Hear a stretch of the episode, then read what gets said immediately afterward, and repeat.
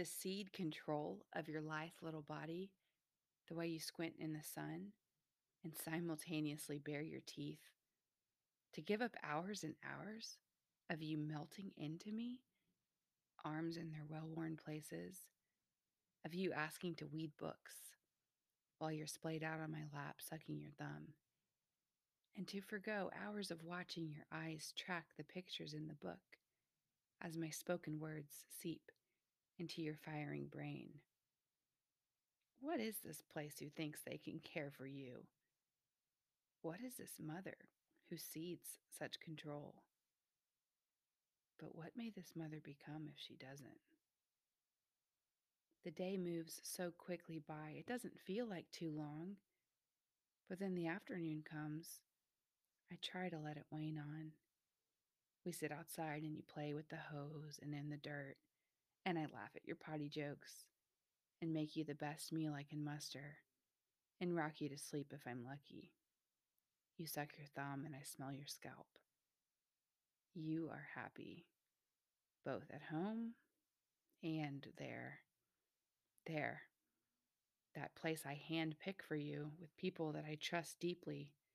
The place that drips with privileges I inherited. You are happy there too. And I'm happy when you're gone. Until my memory brings up a flicker of, of how funny you look with the furrowed brow glaring at me from your car seat. The way you take up the whole bathtub with your lanky legs splashing like the 4th of July.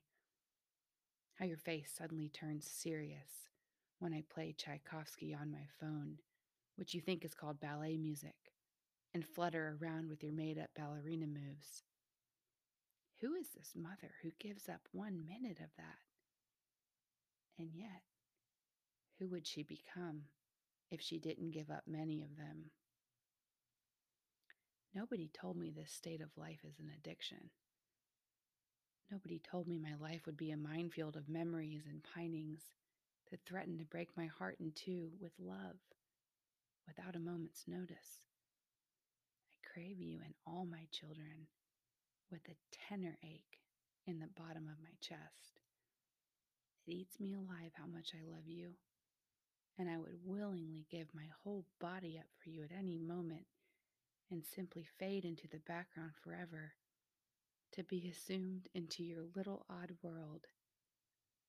And that, that is why I have decided to cede control for part of these long and glorious days.